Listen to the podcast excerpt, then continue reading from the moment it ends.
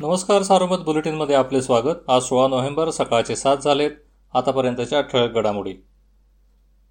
शासनाने मंदिरे खुले करण्याचा निर्णय घेतल्यानंतर शिर्डीत भाविकांची मोठी गर्दी होण्याची शक्यता आहे.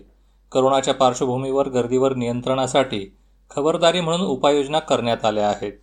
शासन निर्णयानुसार पासष्ट वर्षांवरील वयोवृद्ध तसेच दहा वर्षांखालील लहान मुलांना आणि गर्भवती महिला भाविकांना मंदिरात प्रवेश बंदी असल्याचे प्रशासनाने स्पष्ट केले.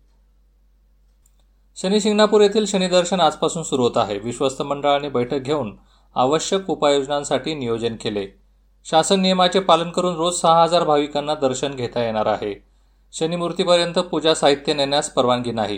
केवळ तेल वाहण्यासाठी नेता येणार आहे.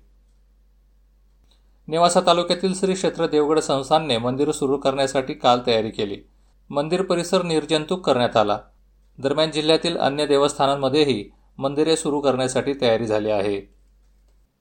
करोना संकटामुळे लॉकडाऊन झाल्याने एस टी महामंडळाची घडी विस्कटली होती. विस्कटलेली ही घडी पूर्ववत करण्यासाठी प्रयत्न सुरू आहेत. दिवाळी सणामुळे एस टीमध्ये प्रवाशांची गर्दी वाढल्याने फेऱ्याही वाढविण्यात आल्या आहेत. नगर विभागातून दिवाळीच्या पार्श्वभूमीवर नाशिक पुणे कल्याण आणि औरंगाबादसाठी बस फेऱ्या वाढविण्यात आल्या आहेत. दिवाळी खरेदीसाठी बाजारपेठांमध्ये गर्दी झाल्याने करोना प्रसाराचा धोका वाढला आहे. विना मास्क बाहेर पडण्यास प्रशासनाने आधीच बंदी घातली होती. तरीही अनेक जण या नियमाचे पालन करताना दिसत नाहीत. विना मास्क फिरणाऱ्यांवर नगर शहर पोलिसांनी कारवाईचा बडगा उगारला आहे.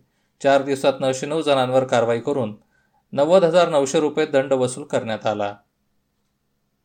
भरधाव ट्रकने फुटपाथवर झोपलेल्या तिघांना चिरडल्याची घटना नगर शहरात घडली. अपघातात एक जण ठार तर दोन जखमी आहेत. नगर सोलापूर मार्गावर चांदणी चौकात रविवारी पहाटे हा अपघात झाला.